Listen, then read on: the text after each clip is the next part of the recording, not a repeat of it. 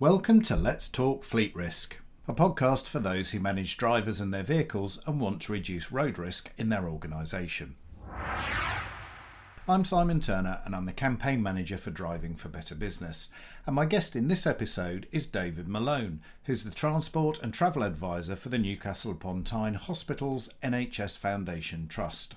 His responsibilities include setting and implementing the strategic direction for all hospital managed transport, as well as all delivery transport movements to and from site. This includes not just fleet vehicles, vans, pool cars, and grey fleet, but also car parking, park and ride, passenger transport services, taxis, and couriers. David also chairs two best practice groups for the NHS National Performance Advisory Group, one on transport and logistics, and the second for car parking, sustainable transport, and active travel policy. In this podcast, I'm going to be talking to David about how he manages such a wide range of transport activities, including a grey fleet of almost 5,000, and the challenges of driver communication with such a large workforce. We discuss the challenges around ensuring outsourced transport providers meet their legal obligations to manage road risk, and we look at how the Trust's transport activities will need to develop in the future to meet their zero carbon ambitions. Hi, David. Um, welcome to the podcast. Thank you very much. Nice to be on. David, hospital trusts have a, a, huge range of transport activities as part of their routine business operations.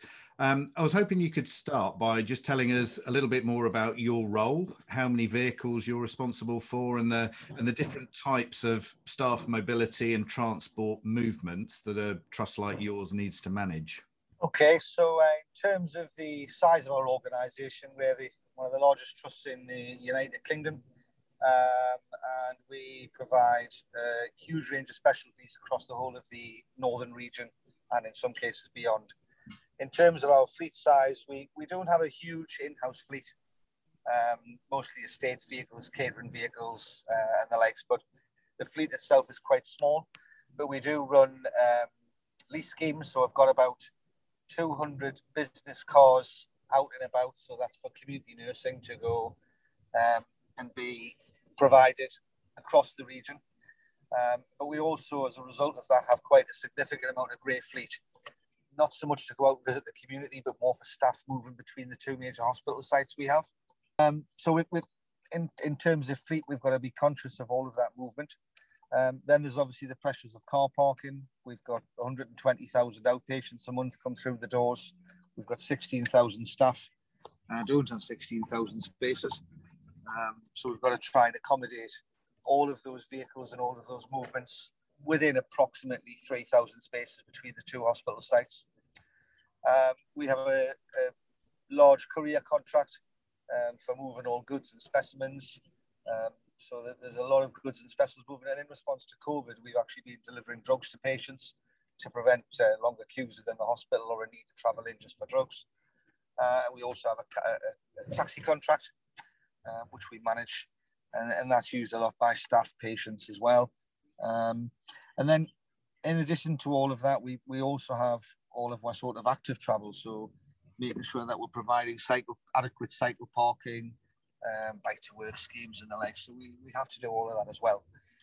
Yeah, well, I mean, it sounds like a, a huge role, David. And when um, I know when we've been talking previously, you told me that some of the other trusts, maybe a lot of the other trusts, split these responsibilities across sort of multiple people and, and departments. So, is there a benefit to you having it all controlled by one area of the organisation?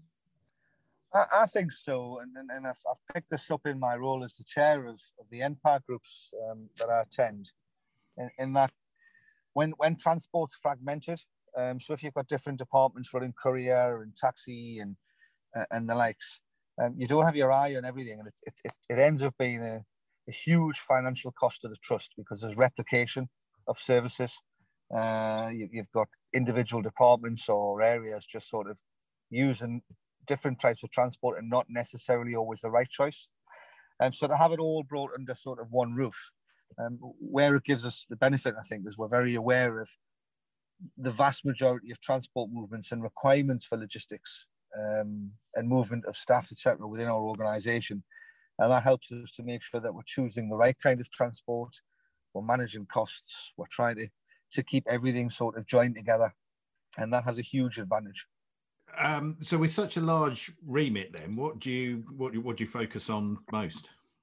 Um, if, if I'm honest, uh, car parking probably is about ten percent of the role, but takes about ninety percent of my time uh, because it is so sort of sensitive and contentious within the NHS. Um, so car parking takes up a great deal of my time.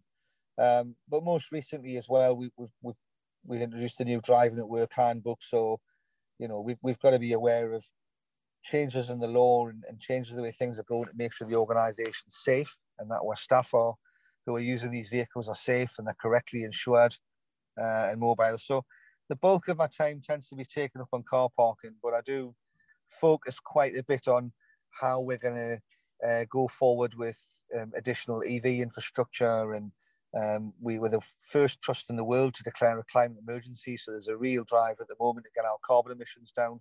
So there's a lot of focus on the business miles that are being done, the trips that are being done to and from the hospital by staff, patients, and visitors, uh, and the use of our own vehicles as well you mentioned you've got a new driving for work policy there, so presumably sort of ensuring everything's done properly and uh, your, all your legal responsibilities are met is, is pretty important. What are the main challenges you face with with, with the policy and, and, that kind of thing? If I'm honest with you, the main challenge we face with the policy is, is, is probably raising its awareness. You know, we, we have an organisation with 16,000 staff. Um, there's a lot of cross-site movement and it, it's it's making sure that you know where we do have staff who are using their cars for work, and that can be a simple thing from driving from one site to another, which I think is perfectly fine, or um, going to a meeting in their car. That is business use, and and we've found ways of integrating it into the parking policy, so no one will get a a dual site permit unless we've got confirmation from the manager that all of those checks have been done. Um, and at the moment, our appraisal process has been policies have been updated and I'm integrating um, these changes into the appraisal process as well. That, that's really good that you include it in the in the appraisal. So presumably, driver communication is a key um, part of the role, then, isn't it? If you you know, hospital trusts traditionally are really big employers, aren't they? So I mean, how how many? Give us an idea of scale for for the Newcastle Trust and um, how how big a challenge driver communication is, so that you can ensure standards are met across the whole workforce. Well, as, a, as the size of an organisation, you know, we, we are one of the largest trusts uh, in the UK, uh, and we have 16,000 staff, a large number of staff who are using the vehicles for work. So, um, you know, we have decided that the most appropriate way to make sure that we raise awareness of this policy and raise awareness of staff responsibilities and organisation responsibilities to ensure the staff are, are safe um, is to build it into the annual appraisal process. So, every member of staff is asked as part of their appraisal, are you ever using your car for work? And if you are, you need to do X, Y, and Z, and you must be aware of this policy. And the manager knows that those license checks, those insurance checks, those vehicle checks have to be done on a daily basis. And then they're accountable for it as well to prove that those checks are done. So, you, how big did you? How big is your grey fleet? Well, I would estimate that my grey fleet's uh, probably in the probably in the region of about four and a half, five thousand vehicles. Wow. There is a, there's a risk that those those staff, because they have their cars at work, will use it to go to uh, a meeting or use it to go and quickly run something somewhere else or use it to go to another hospital. Yes. Now, I want I wanted to talk a little bit about fatigue because that's often identified as a common problem for staff with long shifts and, and night work. Um, how much of a problem is fatigue for your trust, and how do you try to manage that from a road risk perspective? Well, there's, other, there's obviously other policies within the organisation uh, around around health and well-being and, and, and supporting staff. You know, there's a European Working Time Directive, uh, which is applied on medical staff and, and obviously keeps their hours to it. And, and often as managers, and, and I can only speak for my, my own staff as well, often as managers, you you don't necessarily know what someone's home life is like and what their quality of sleep is like and, and how they're living their life. Um, but you would hope as managers that you you are picking up signs of fatigue from from staff.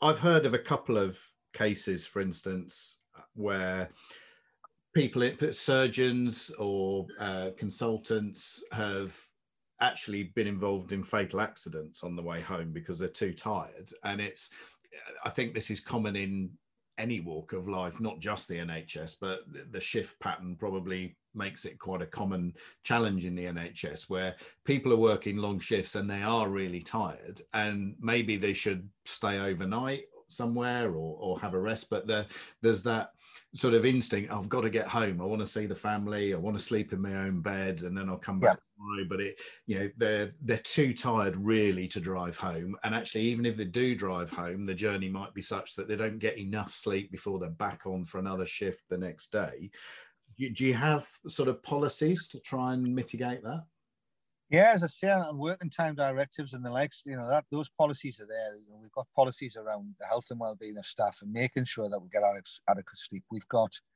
but even um, coming down to our taxi policy, you know, our taxi policy is also geared there to say we will provide taxis to staff if there's fatigue. Um, you know, if they've worked a long shift, and they're not up for driving. All of those support mechanisms are there. Um, the challenge remains, I suppose, of, of letting everyone know what is available and what they should be looking at and what they should be doing. Every, everyone's working environment's been turned on its head in the last year, obviously because of because of COVID. Has that how's that um, impacted on your operations with the various restrictions to doing business as normal? Well, I think um, you know the, the past the past 14, 15 months has been an incredibly challenging time um, for everyone and, and, the NHS as well. Um, but the, the changes in terms of uh, operationally, I suppose we've had we've had less vehicles coming into the organisation. Um, we've had big challenges on car parking, obviously, as public transport was restricted, and, and staff were naturally um, very nervous about about coming into work on public transport and then potentially spraying infection into the into the hospital. Um, and, and obviously, a lot of the community work slowed right down as well because there was no face-to-face contact. Contact. Um, we're slowly sort of moving back into a, a period of recovery, and this is actually proving more challenging than the changes we had to make for COVID in the first place because COVID is still here, but we are, you know, we've got wait lists and we, and we need to start driving up our activity again um, to to concentrate on on sort of helping patients with all of the other medical conditions that still exist. Um, but what's interesting in the way that we've changed, I think, you know, um, what we're doing now, we're having a, you know, a Zoom call or a podcast and um, meetings are now being held much more, it's much more commonplace to have meetings um, remotely. We have staff working at home as well. Uh, you know, there's always been this challenge of we must have a meeting and you all go and sit around a table and meet it, it, it's more par for the course now. People are used to using Teams, so they, will certainly see those changes in business travel coming forward. So we will see reduced business travel of that, I mean, no doubt.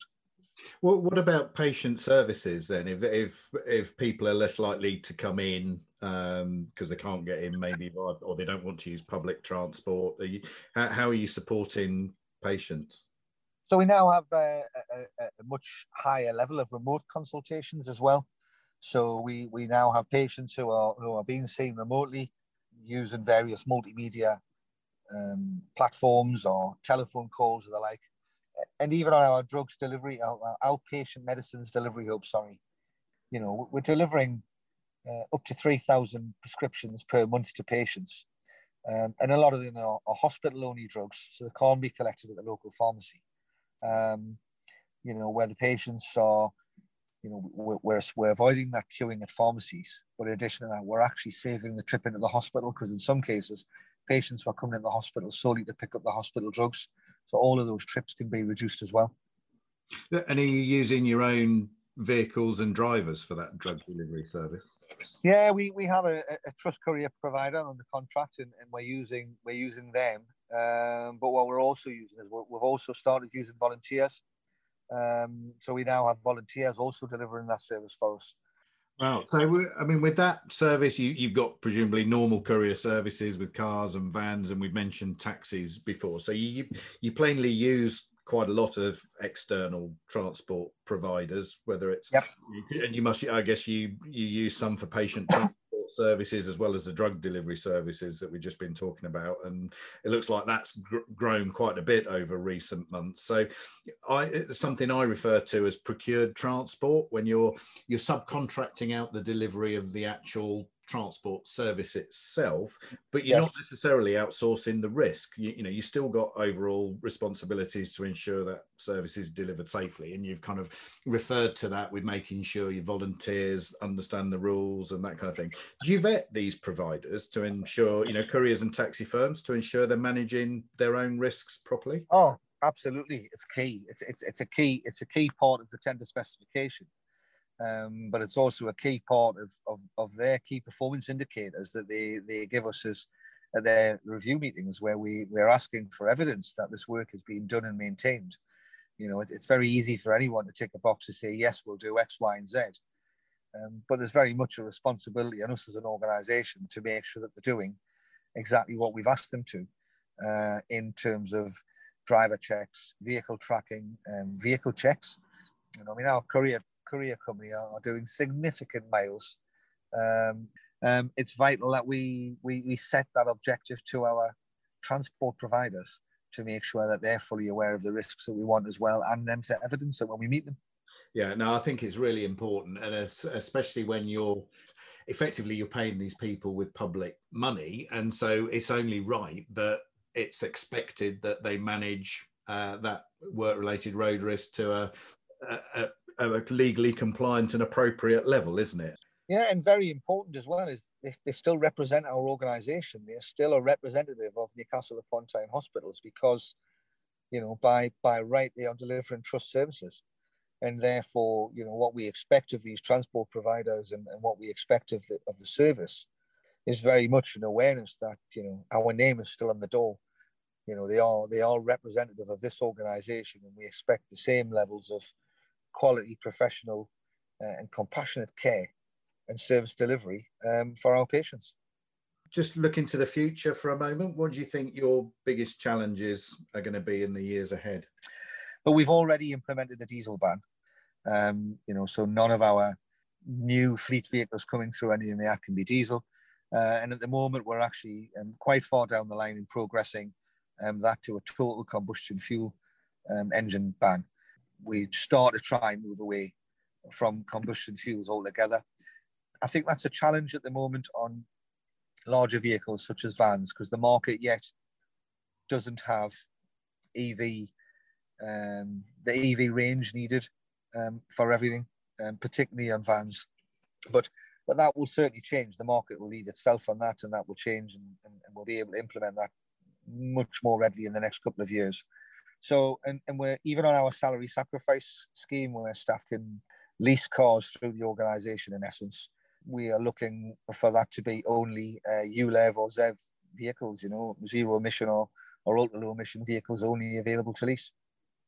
So you mentioned, I mean, this links in with something you said earlier about um, your your targets for envir- for reducing your environmental footprint and working towards net carbon zero. You're you're the first healthcare authority to set these really quite stringent targets, aren't you? We are, yeah. We were the, the first healthcare authority in the world, I believe, to declare a climate emergency. Um, and we, we have a, a, a sustainability manager um, in this organization who is incredibly driven to make us succeed and, and really lead the way uh, in in our drive to reduce our emissions and, and to and to achieve you know net carbon zero. Um, it's something we're all very passionate about. It's, it's embedded in the organisation. The, the, the sort of ethos of everything is is very much around that. And our own chief executive, Dame Jackie Daniel, um, is is very much um, driving forward the need to be carbon zero. Newcastle University, who are across the road from our main site in the city, they've declared a climate emergency, and our local authority have declared a, a climate emergency. So we've got a real collaboration um, of effort on making sure that we can drive down all of those emissions. Yeah, I think it's really important that, and it's obviously front of mind for for most fleets now that um, that transition to EVs and, and striving towards net net zero uh, for everyone. So I think it's um, yeah, it's a it uh, is, and there's challenges around making sure that you know ambulances spend the vast majority of their time at a hospital, uh, and, and making sure that we put the infrastructure in to enable the ambulance service to transition their fleet by saying, you know, don't worry, when you bring patients to this hospital, um, you, you can put some miles in your vehicle to carry on and stay on the road for longer. You know, making sure that we have infrastructure in to keep our courier vehicles uh, charged up um, via rapid charges and the like, so they can keep delivering our services, looking towards more cargo bikes. But even as far as our taxi contract, um, you know, we put out the taxi contract and we say we want to see reduced emissions in whole taxi fleet over the next few years to the point that we say by X year, you will not have any combustion engine taxis uh, allowed to come on this site. We will expect EV. Um, in when we've talked previously, you've talked uh, as well about uh, trying to reduce the number of transport movements on and off the main hospital site, and that one of the things you would try to do in the future is to maybe have deliveries in and out of a, a, sort of a central hub off site and then that would reduce the um, traffic in and out of the hospital site. Can you tell us a little bit about that? Yeah so you know it's it's something we're, we're starting to work on it. it is, it's an idea that i think you know many trusts should should be looking at now. You know all trusts we have huge volumes of goods um, coming into the hospitals on a daily basis. And invariably the main process is that those those drugs are delivered by you know HGVs, couriers, local you know, LGV vehicles and the likes, and and it, it'll be taking it'll take a long time for those vehicles to go EV. Um, but then there's the, the, the, capacity within the hospital itself to accept those deliveries, um, which are then held uh, and then moved internally to the various destinations, um, you know, by a team of porters on the ground. And, and, and I feel that there's a lot of scope to be to be achieved in having an off-site consolidation center, for want of a better word, uh, which means that all deliveries are taken to a central warehouse out of city or whatever. Um, and then we, we work from there to do direct delivery to ward from that consolidation center using EV vehicles doing smaller shuttles. Um, and what it means is, in essence, that rather than the, the goods vehicles coming onto site and, and, and unnecessary potential clinical space being taken up. Um, you know, hospitals will grow, populations growing, uh, and hospitals need to expand. So, you know, on the back of that, do we use valuable hospital space to have huge stores and move things around, or can that space potentially be used for clinical expansion uh, with off-site storage? It's a warehouse um, for goods, and then bringing goods in directly to source, and then bringing things back out. Yeah, that sounds like really exciting developments for the future. I've got one final question uh, for you, David. You've been managing transport for many years and you've got a complex role. So, what's the most important thing you've learned about the role in that time? Could you give our listeners one last pearl of wisdom? um, you know, I, I, love what I do. Uh, I, I, love the challenge of it, and that, that comes from me as an individual. Uh, what have I learned most? I think I think what I've probably learned most is just how much transport impacts on every aspect of hospital operations. And whether that's the patients coming in, the staff getting to work and getting home, uh, all of the logistics that are involved in bringing everything in and out and moving patients around and moving services around. Um, without transport and effective transport, it grinds to a halt. It's absolutely it, it, it's a, it's a, it's a key component of um, of healthcare transport. Uh, it has so many impacts on operations, finances, health, and well-being. Um, you know, emissions can affect health. So, you know, if we generate more emissions, we're actually creating poorer health in the long term. So there's a huge impact. Uh, and for me, I think that's what I've learned is just how much transport impacts on on on, on everything. Um, but quite surprisingly, how it's not really a major consideration um, within within a lot of organisations of just how important it is. It is. It, it's so important. David, I really appreciate you sharing your insights with us. Thank you so much for being on the show. And My pleasure. Thank you for having me. Thank you. And thank you for listening. If you manage drivers and their vehicles and you face similar issues to those discussed in this podcast, there are links in the show notes to some useful resources on the Driving for Better Business website, and these are all free to access. If you enjoyed the conversation, please don't forget to hit subscribe so you know when the next episode is released, and please also give us a five star review as this helps us to get up the podcast rankings and makes it more visible to others who might also find it useful. You can follow us, that's Driving for Better Business, on Twitter, Facebook, and LinkedIn. And most importantly, please help us to spread the word. All our resources are free for those who manage fleets and their employees who drive for work. Thank you for listening to Let's Talk Fleet Risk, and I look forward to welcoming you to the next episode.